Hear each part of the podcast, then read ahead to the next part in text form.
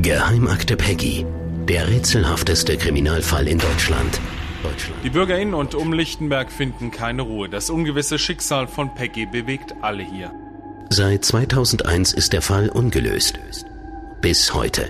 Sie haben einen Schuldigen gebraucht und beim, mit Ulfi haben sie einen richtigen gefunden gehabt. Nein, ich habe sie nicht umgebracht. Nein, ich habe sie nicht umgebracht. Antenne Bayern Podcast Geheimakte Peggy. Die Geschichte eines Skandals. Episode 5. Der Arzt und das Phantom.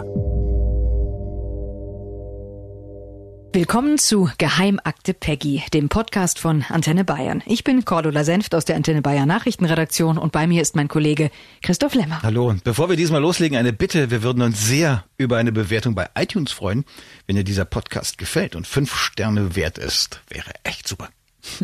Christoph, dieser Podcast soll helfen, das Schicksal der neunjährigen Peggy aus dem oberfränkischen Lichtenberg zu klären, mhm. die ja im Jahr 2001 spurlos verschwunden ist. Und diese Episode trägt den Titel Der Arzt und das Phantom. Ja, denn es geht noch einmal um den Arzt, der Peggy kurz vor ihrem Verschwinden behandelt hat. Als das kleine Mädchen nach monatelanger Krise bei ihm war, zusammen mit ihrer Mutter, zuletzt elf Tage bevor sie verschwand. Ich habe beim Arzt noch einmal nachgefragt, und zwar wegen dieses Medikaments, das er ihr verschrieben hat, also dieses schwere Beruhigungsmittel, das man Kindern gar nicht geben darf. Und er hat tatsächlich meine Fragen dazu beantwortet. Mhm. Wir werden ihn im Originalton hören. Und ich habe außerdem seine Angaben mit der zuständigen Krankenkasse abgeglichen. Und das ist auch interessant. Das ist also der Arzt. Und wer ist oder was bedeutet das Phantom? Das betrifft das aktuelle Ermittlungsverfahren im Fall Peggy, also das, was die Polizei und die Staatsanwaltschaft jetzt im Moment führen. Da gibt es ja einen Mann, den die Ermittler für verdächtig halten und den sie auch namentlich, jedenfalls mit abgekürztem Namen nennen. Und dann gibt es halt auf der anderen Seite noch das Phantom, das die Ermittler eben sehr wohl für einen Mittäter halten, dazu aber nichts sagen und über das ich ehrlich gesagt, muss ich jetzt mal so sagen, derzeit auch nur schwer berichten lässt, weil einfach die Umstände gerade aufgrund von Dingen schwierig sind, über die man auch nicht sehr viel sagen kann. Trotzdem spannend. Und womit fangen wir an? Mit dem Arzt.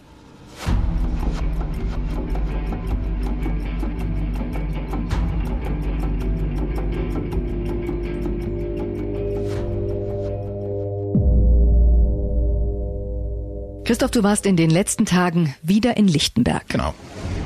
Ein normaler Werktag. Ich will auf gut Glück noch einmal bei Helmut Mauer vorbeischauen. Das ist der Arzt, bei dem Peggy mit ihrer Mutter war. Zweimal, beide Male kurz vor ihrem Verschwinden. Der erste dieser beiden Besuche fand Mitte April 2001 statt.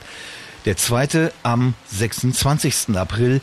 Elf Tage später, am 7. Mai 2001, verschwindet Peggy. Für immer. Der Arzt Helmut Mauer ist inzwischen zwar im Ruhestand, aber er wohnt immer noch gleich neben dem Haus, in dem er seine Praxis hatte. Ich parke auf dem Marktplatz und gehe zu Fuß runter. Da sirrt es in der Luft, ziemlich laut. Ich schaue hoch, da fliegt eine Drohne. Und dann sehe ich am Mateauplatz ein Fernsehteam. Es ist wohl deren Drohne, die da über Lichtenberg fliegt. Ein Fernsehteam in Lichtenberg, ne? Das dürfte ja ziemlich klar sein, dass das auch mit dem Fall Peggy zu tun hat. Ja, logisch. Das Thema ist im Moment wahnsinnig präsent, wieder 18 Jahre nach Peggys Verschwinden, obwohl es schon so lange her ist.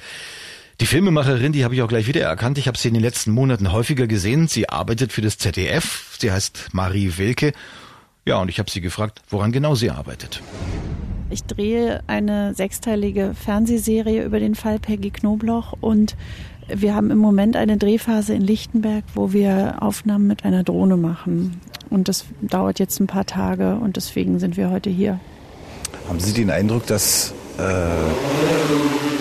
Radio, die Drohne, genau, Radio, Fernsehen, Medien, Leute sich in Lichtenberg doch sehr viel die Klinke in die Hand geben? Also ähm, ich habe jetzt sonst wenn ich in Lichtenberg war, noch niemand anders getroffen vom Radio oder Fernsehen, aber man hört es ja sehr von den Einwohnern von Lichtenberg, dass sie doch auch immer wieder Presse hier haben. Das äh, habe ich von vielen gehört. der Fall ist dann schon lange her. Vorher dieses riesige Interesse gerade an diesem Fall? Also der Fall hat mich schon seit 2001 ähm, immer wieder beschäftigt. Also ich habe immer wieder drüber gelesen. Ich fand ihn sehr spannend, weil er sich dann ja auch so lange hingezogen hat und so viele Wendungen genommen hat. Und ich finde ihn auch bis heute, ja, es ist natürlich einfach auch ein sehr trauriger Fall.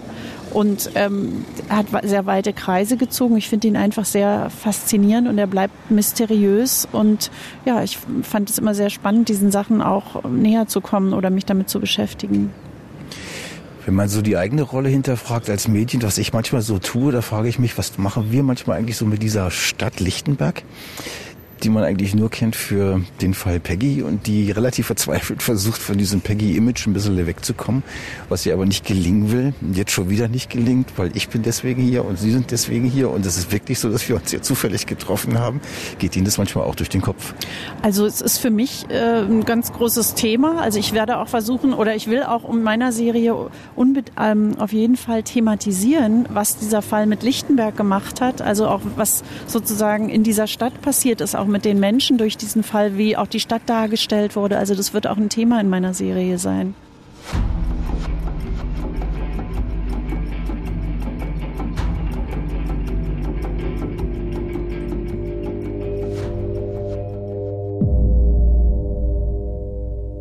So, das war ein kurzes Treffen auf dem Weg zum Arzt von Peggy. Genau. Über das Leben des kleinen Mädchens und die eskalierende Krise in den letzten Monaten ihres Lebens haben wir in der zweiten Folge von Geheimakte Peggy ja schon ausführlich gesprochen. Christoph, da hattest du diese Arztbesuche ja auch schon mal angerissen. Genau, und vor allem dieses Medikament, das ihr beim letzten Besuch verschrieben worden ist, nämlich Melpurin. Weil dieses Medikament an Kinder gar nicht verschrieben werden darf.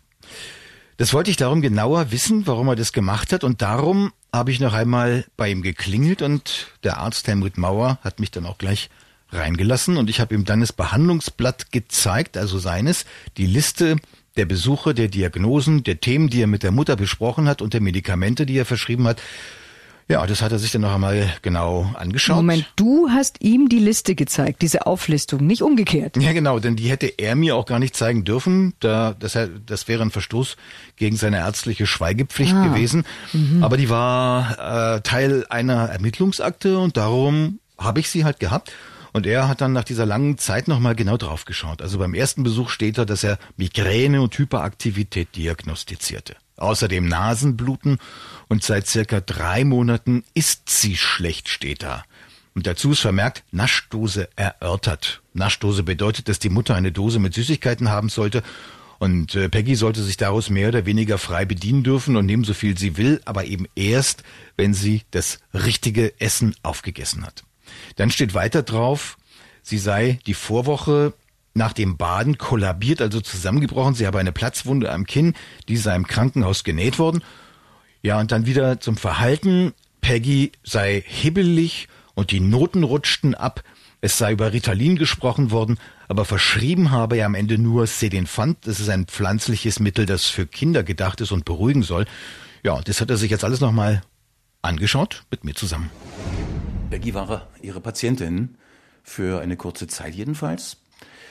Haben Sie noch Erinnerungen, was Sie halt noch so an äußere Äußerlichkeiten oder an Beobachtungen gemacht haben, was Sie erzählen können? Also mir ist nichts nichts Dramatisches aufgefallen. Sie war ein Kind wie viele andere Kinder in Lichtenberg. Völlig unproblematisch jetzt für mich. Sie haben, also ich frage jetzt, wenn es denn geht, wenn es dann nicht mehr geht zu beantworten wegen Schweigepflicht, sagen Sie es halt einfach. Die war jetzt bei Ihnen, ja, wegen der Impfung. Ähm, es gab dann aber auch so ein paar Dinge wie Schlafstörungen zum Beispiel, Migräne, Schlafstörungen, da war sie wohl zweimal da. Äh, da gab es dann noch ein anderes, also erst gab es Selinfant, was vom Namen her mir auch sagt, dass es wohl für Kinder gedacht ist. Und dann gab es ein anderes, stärkeres Medikament. Haben Sie noch so grob in Erinnerung, wie das zusammenhing? Ne. Wahrscheinlich war es so, dass die Mutter gesagt hat, sie schläft auf das Seelenpfand ne, noch nicht so gut, sie bräuchte irgendwas anderes. So kann ich mir es erklären. Die Mutter bräuchte für ihre neunjährige Tochter was anderes. So erklärt er sich das also. Naja, es ist ja auch schon lange her.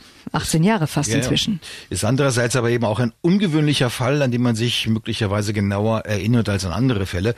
Peggy war da offensichtlich schon seit Monaten missbraucht worden. Sie hat alle möglichen Anzeichen gezeigt, Unterhosen verstecken, Einnässen, manchmal absonderliches und sexuell provozierendes Verhalten. Davon steht auf dem Behandlungsblatt des Arztes aber nichts. Aber dann kommen eben die Einträge für den 26. April 2001, elf Tage vor dem Verschwinden des neun Jahre alten Mädchens Peggy. Da steht dann weiter Einschlafstörungen, dann noch, dass er die Fäden von der Platzwunde an ihrem Kinn entfernt hat und als Verschreibung Melpuren-Lösung. Dieses Mittel, das eigentlich an demenzkranke alte Leute verschrieben wird, die unter Panikattacken leiden. Aber das an Kinder gar nicht verschrieben werden darf. Nicht für Kinder unter zwölf, heißt es in der roten Liste, dem offiziellen Medikamentenverzeichnis. Und jetzt liest der Arzt noch einmal drüber, was er damals notiert hat, und ich sitze ihm gegenüber. Das Mittel Melporin und neunjähriges Mädchen hm. Es ist, ist eine Lösung. Die Lösung kann man sicher sehr niedrig dosieren. Bei Erwachsenen wären es 10 Milliliter im Normalfall. 5 bis 10 Milliliter. Bei Kindern kann man, wenn man 1 Milliliter gibt, wahrscheinlich auch eine gute schlafanstoßende Wirkung erreichen. Hatten Sie irgendwelche Anzeichen für eine dramatischere Entwicklung äh, beobachten können? Nö, eigentlich nicht. Tja, hm. Also ich will da jetzt nicht in irgendwelche Deutungen verfallen, ob er da jetzt unsicher klingt oder nicht, oder ich will da nicht irgendwas reininterpretieren. Die Aussage an sich könnte ja erklären, warum er das getan hat. Naja, ich weiß ja auch nicht. Ich habe hin und her überlegt, was er mit dieser Aussage anfangen kann, aber auf diesem Behandlungsschein steht noch ein kleiner Hinweis, nämlich der Name der Krankenkasse, die diese Behandlungen und auch die Medikamente, auch das Melpurin bezahlt hat. Das ist die AOK Thüringen. Also habe ich dann auch denen einen Fragenkatalog geschickt. Und die haben geantwortet? Ja, auch wenn nur, wenn auch nur teilweise. Und Nachfragen, die ich gestellt habe, haben sie jedenfalls bis zur Produktion dieser Episode von Geheimakte Peggy nicht beantwortet. Und persönlich sprechen konntest du mit einem AOK-Vertreter auch nicht? Nein, weil sie nur schriftlich antworten wollten. In einer E-Mail interviewen lassen wollten sie sich nicht. Dann machen wir es jetzt mal selbst hörbar. Fragen an die AOK Thüringen über die Behandlung von Peggy bei ihrem Arzt in Lichtenberg und vor allem über das Mittel Melporen.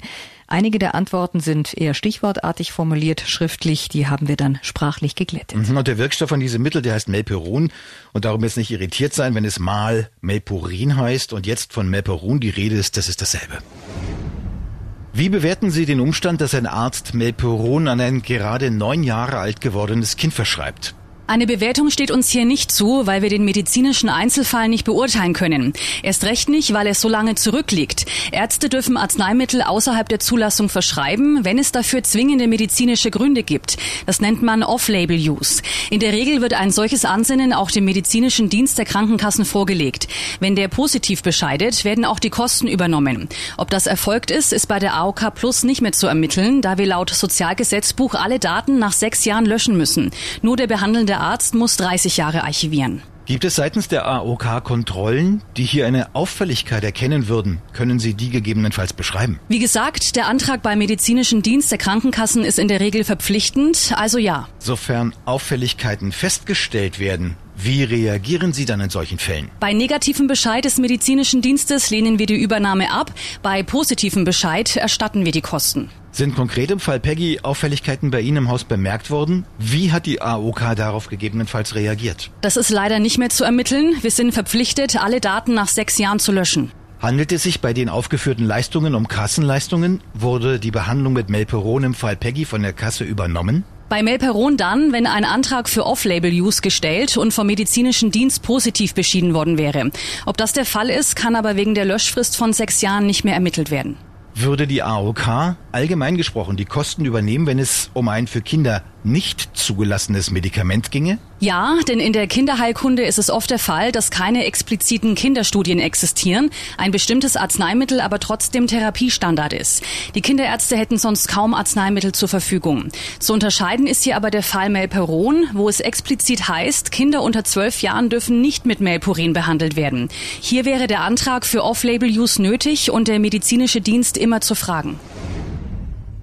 Na, das ist aber interessant. Mhm. Die tun sich zwar schwer, ist ja teilweise auch, ist ja teilweise auch nachvollziehbar, Mhm. aber ein bisschen steckt da schon drin.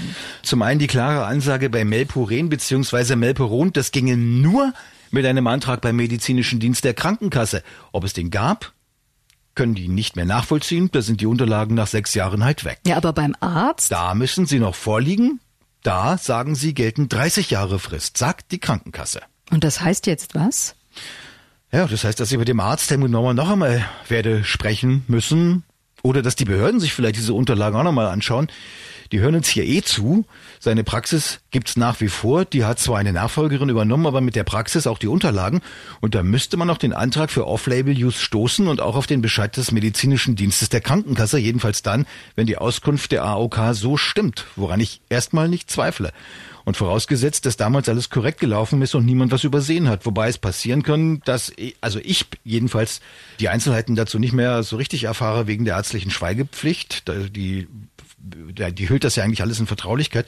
Aber Ja. das muss man halt schauen. Aber Christoph, jetzt sag mal, was ist denn eigentlich deine Idee dahinter, dass du diesen Punkt so vertiefen möchtest? Warum ist dir genau das so wichtig? Na ja, weil es was über Peggys Schicksal erzählen könnte und über ihre letzten Lebensmonate. Weil er etwas darüber erzählen könnte, was diesem kleinen Mädchen passiert ist und vielleicht auch, wer ihr etwas angetan hat. Der Arzt, der muss ja einen Grund gehabt haben, dieses Mittel Melpuren zu verschreiben. Es kann schon sein, dass er gedacht hat, dass man die Tropfen vielleicht niedriger dosieren könnte und dass das dann für eine Neunjährige passen könnte. Aber nach der Auskunft der AOK denke ich, dass er sich da vielleicht auch täuscht. Denn was die AOK zu dem Mittel mitteilt, das ist ja eindeutig. Kein Melporen bzw. Melperon für ein Kind unter zwölf. Und wenn dann nur mit Off-Label-Use-Antrag. Und da müsste dann eigentlich eine Begründung drinstehen und die sagt vielleicht was aus. Und warum hast du den Arzt nicht einfach danach gefragt? Ja, das konnte ich noch nicht machen, weil ich die Auskunft der AOK eben jetzt gerade erst Naja, bekommen habe, also mhm, unmittelbar, bevor wir im Studio stehen und diese Folge Geheimakte Peggy produzieren. Das muss ich halt nochmal nachholen und deswegen werde ich mich nochmal an ihn wenden. Wir werden das Thema also nochmal fortsetzen.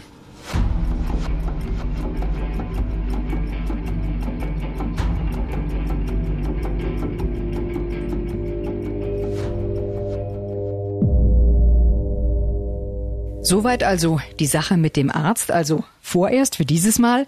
Dann kommen wir jetzt zu dem Phantom. Das hattest du ja auch schon angekündigt. In mehrfacher Hinsicht ein Phantom. Einmal deswegen, weil da nach Überzeugung der Ermittler ja jemand aufgetaucht sein soll, der Peggy annähernd vor ihrer Haustür abgepasst haben soll, als sie am Tag ihres Verschwindens, also am 7. Mai 2001, von der Schule heimgegangen ist.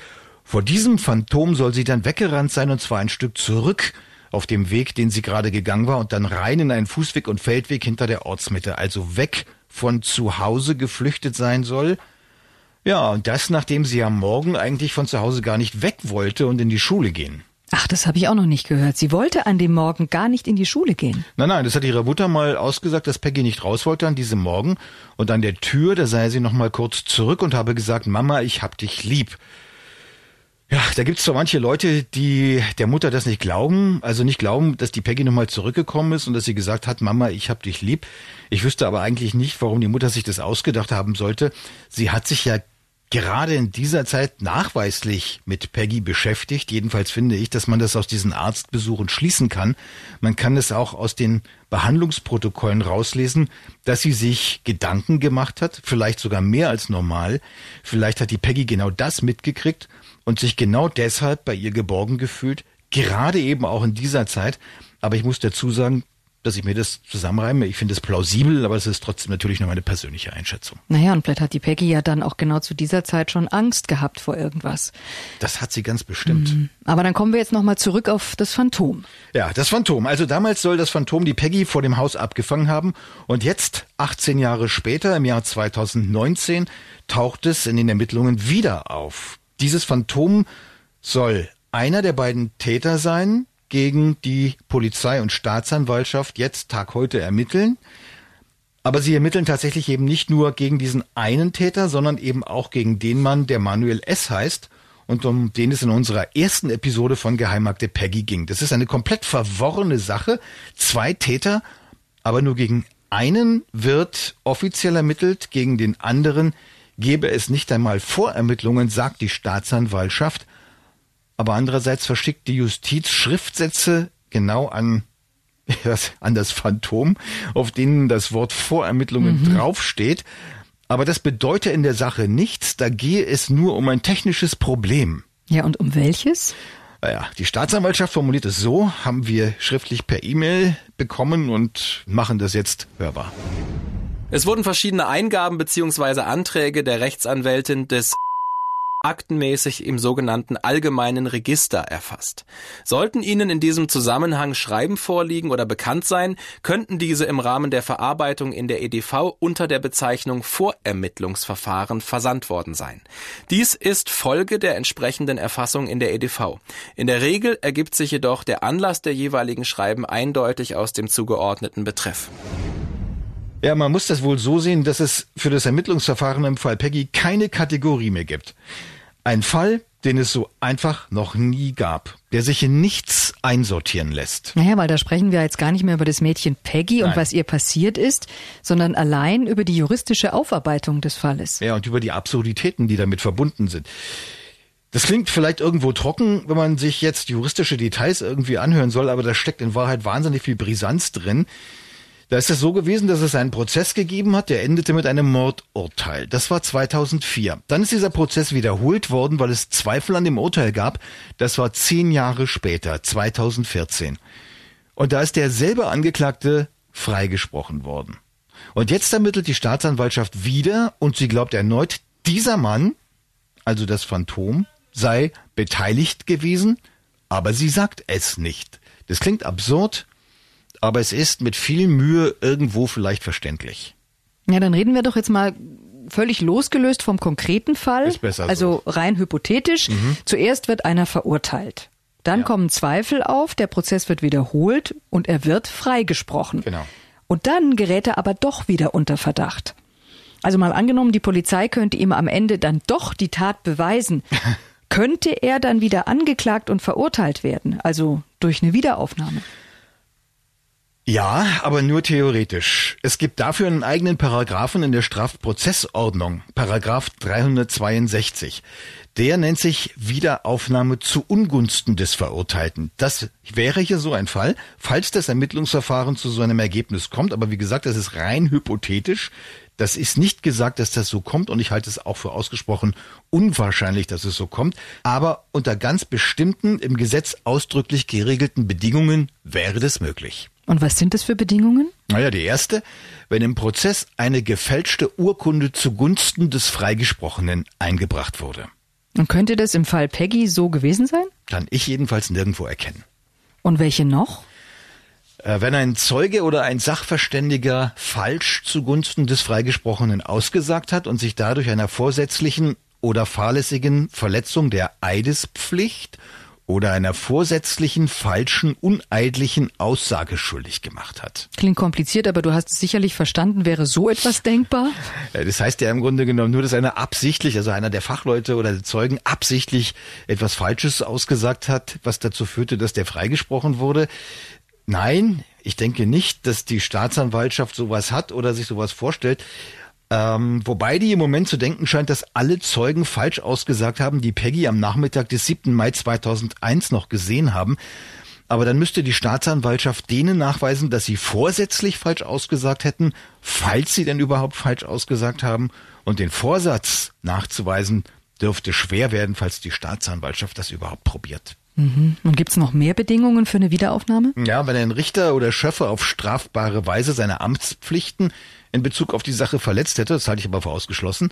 Und schließlich, wenn der Freigesprochene doch noch ein glaubwürdiges Geständnis ablegen sollte, aber das dürfte auch ausgeschlossen sein. Und warum schließt du das aus? Also das Letztere jetzt mit dem Geständnis, es kann doch sein, dass jemand nach langer Zeit Reue zeigt und sich dann doch die Tat noch gesteht. Ja, das wäre super, aber ich glaube ehrlich gesagt, wenn irgendjemand nach dieser langen Zeit noch Reue zeigt und ein Geständnis im Fall Peggy abliefert, dass das nicht das Phantom wäre, sondern eher jemand anders. Und in diesem Fall muss man sogar sagen, der hat ja schon also mehrere Geständnisse, muss man sagen, abgelegt. Also das Phantom jetzt. Das Phantom. Nicht jemand anders. Mhm. Dieses Phantom hat mehrere Geständnisse abgelegt, die haben sich zum Teil auch völlig widersprochen. Ähm, dann sind sie auch immer wieder widerrufen worden und jetzt auf einmal ein weiteres Geständnis desselben Phantoms als glaubwürdig einzustufen, nachdem alle anderen im Grunde genommen A sich sowieso in der Sache widersprechen und B als unglaubwürdig eingestuft worden sind. Das wäre wirklich abenteuerlich. Und außerdem denke ich, nein, ich bin mir eigentlich sicher, dass ich davon wüsste, dass sowas passiert. Also nein, unterm Strich, dass es im Fall Peggy gegen denselben Mann einen dritten Prozess geben könnte, der einmal verurteilt und beim zweiten Mal freigesprochen wurde, wie gesagt, theoretisch möglich, aber praktisch, denke ich, so gut wie ausgeschlossen. Naja, aber doch gibt's doch da Ermittlungen von der Polizei, als sei das de facto doch der Fall. Das hatten wir doch vorhin schon gesagt. Ja, oder? genau. Die haben eine Hypothese und die haben sie etlichen Leuten in Lichtenberg auch mitgeteilt und die lautet, dass der Mann, also wie gesagt, das Phantom sie eben sehr wohl umgebracht haben soll, aber nicht allein, sondern zusammen mit Manuel S. Also den Mann, gegen den auch offiziell ermittelt wird. Mhm. Und jetzt haben wir eine wirklich völlig verrückte Situation. Also wir haben eine offizielle Situation und wir haben eine faktische Situation und die offizielle und die faktische Situation sind beide völlig verschieden. Die Staatsanwaltschaft vermeidet jede Erwähnung des Phantoms und hat jetzt noch einmal neu das Ermittlungsverfahren so beschrieben. Danach ergab sich aus Sicht der Staatsanwaltschaft ein dringender Tatverdacht, wonach Manuel S. Täter oder Mittäter der Tötung der damals neunjährigen Peggy war und anschließend den leblosen Körper in einem Wald bei Rodacher Brunn ablegte. Eine nähere Zwischenbewertung der erst teilweise vorliegenden Ermittlungsergebnisse kann nicht erfolgen. Jetzt stelle ich mir dann mal vor, dass Manuel S. angeklagt und auch verurteilt wird und dass das Gericht gleichzeitig aber feststellt, der sei das eben nicht allein gewesen, sondern der andere sei daran auch beteiligt. Also rein hypothetisch, das ist ein Gedankenspiel, von dem ich übrigens glaube, dass es nicht so kommen wird. Aber das kann man sich tatsächlich mal bis zum Ende durchdenken, weil das ist ja genau das, an dem die Staatsanwaltschaft gerade arbeitet. Also, der andere, der kann dafür nicht angeklagt werden, jedenfalls sehr wahrscheinlich nicht, das hatten wir ja eben. Und wenn dann die Anklage nur gegen einen kommt, beide aber faktisch die Täter gewesen sein sollen, und wenn dann ein Urteil dabei rauskommt und nur einer verurteilt würde und der andere nicht, das wäre ein Drama. Ja, das wäre hätte einen so katastrophalen Beigeschmack. Die einen würden denken, das sei schon wieder ein Unschuldiger verurteilt worden. Die anderen würden denken, da könnte ein Mörder nicht verurteilt werden, nämlich das Phantom. Und da spielt es dann fast schon keine Rolle mehr, wer Recht und wer Unrecht hat. Denn so oder so wäre das Ergebnis ungerecht, entweder nach der einen oder nach der anderen Seite. Die Justiz hat sich hier in eine Situation gebracht, in der sie einen Rechtsfrieden, wie das immer so schön heißt, wohl gar nicht mehr wird herstellen können. Ja, in der Tat. Totales Dilemma. Aber jetzt sagst du ja auch die ganze Zeit, du glaubst nicht, dass es so kommt oder dass es so richtig wäre. Gibt es denn eigentlich auch noch andere Verdächtige? Weil irgendjemand muss es ja gewesen sein. Ja, es war jemand. Die Knochen sind dahin gekommen, wo sie gefunden worden sind. Und normalerweise sterben neunjährige Mädchen nicht einfach so, wenn sie vorher noch im Prinzip völlig gesund sind. Natürlich gab es da einen Mörder oder es gibt ihn immer noch und der läuft auch immer noch hier herum. Ja, und gibt's Und andere ich würde Verdächtige? auch sagen, dieser Mörder hört möglicherweise uns gerade zu. Ich bin mir sicher, dass er das tut. Und ich hoffe, dass er gerade ein bisschen nervös wird. Aber es gibt halt keine anderen Ermittlungen mehr. Da sagt die Staatsanwaltschaft, sie hätte alles andere eingestellt, einfach deshalb, weil alle Mittel ausgeschöpft wurden und sich der Verdacht gegen die anderen Verdächtigen nicht erhärtet hat. Jedenfalls aus Sicht der Ermittler. Die hatten halt einfach nichts mehr. Und das heißt oder würde heißen, dass der Fall Peggy schlussendlich dann doch für immer ungelöst bleibt. Das kann passieren, muss aber nicht. Ja, das hatte ich mir natürlich so ein bisschen so eine andere Antwort äh, Denk ich mir. vorgestellt. Aber gut, du sagst, muss nicht. Ja, das, das Dümmste daran ist, dass die Ermittler das halt auch einfach nur so behaupten und niemand nachprüfen kann, ob das wirklich so ist. Also, ob nicht da doch noch ein Ansatz ist, den sie vergessen haben oder den sie äh, verworfen haben, weil sie ihn schon im Ansatz nicht mochten. Man muss denen es leider blind glauben, wenn sie sagen, sie hätten alles ausgeschöpft. Aber jetzt beschäftigst du dich ja seit Jahren mit dem Fall. Kennst du denn noch irgendwelche Ansätze, die die Polizei sich jetzt vielleicht noch gar nicht angeschaut hat? Ich kenne jedenfalls, ja, schon den einen oder anderen, von dem nie irgendwo die Rede war. Mhm. Und machen wir das dann nächste Woche? Oder was machen wir nächste Woche? Das machen wir nächste Woche wohl noch nicht, sondern wir beschäftigen uns nächste Woche damit, wie ein Gericht die Sportlichkeit von Angeklagten beurteilt. Wie? Wir reden über die Frage, ob ein Angeklagter ein weglaufendes Kind einholen kann, also ob er dafür sportlich genug ist. Und was wäre daran jetzt so interessant? Weil ein Gericht im ersten Peggy-Prozess einem Mann bescheinigt hat, er sei zu unsportlich, um einen Jungen einzuholen, der vor ihm wegläuft. Und weil ein Gericht demselben Mann bescheinigt hat, er sei so sportlich, dass er die fliehende Peggy eingeholt hat.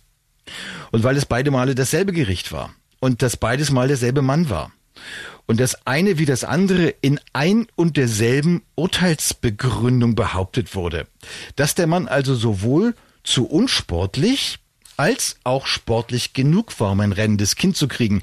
Und dass er übrigens sportlich genug gewesen sei, das gut trainierte Kind zu kriegen, das regelmäßig im TSV trainierte, aber zu unsportlich, das langsamere und weniger sportliche Kind zu kriegen.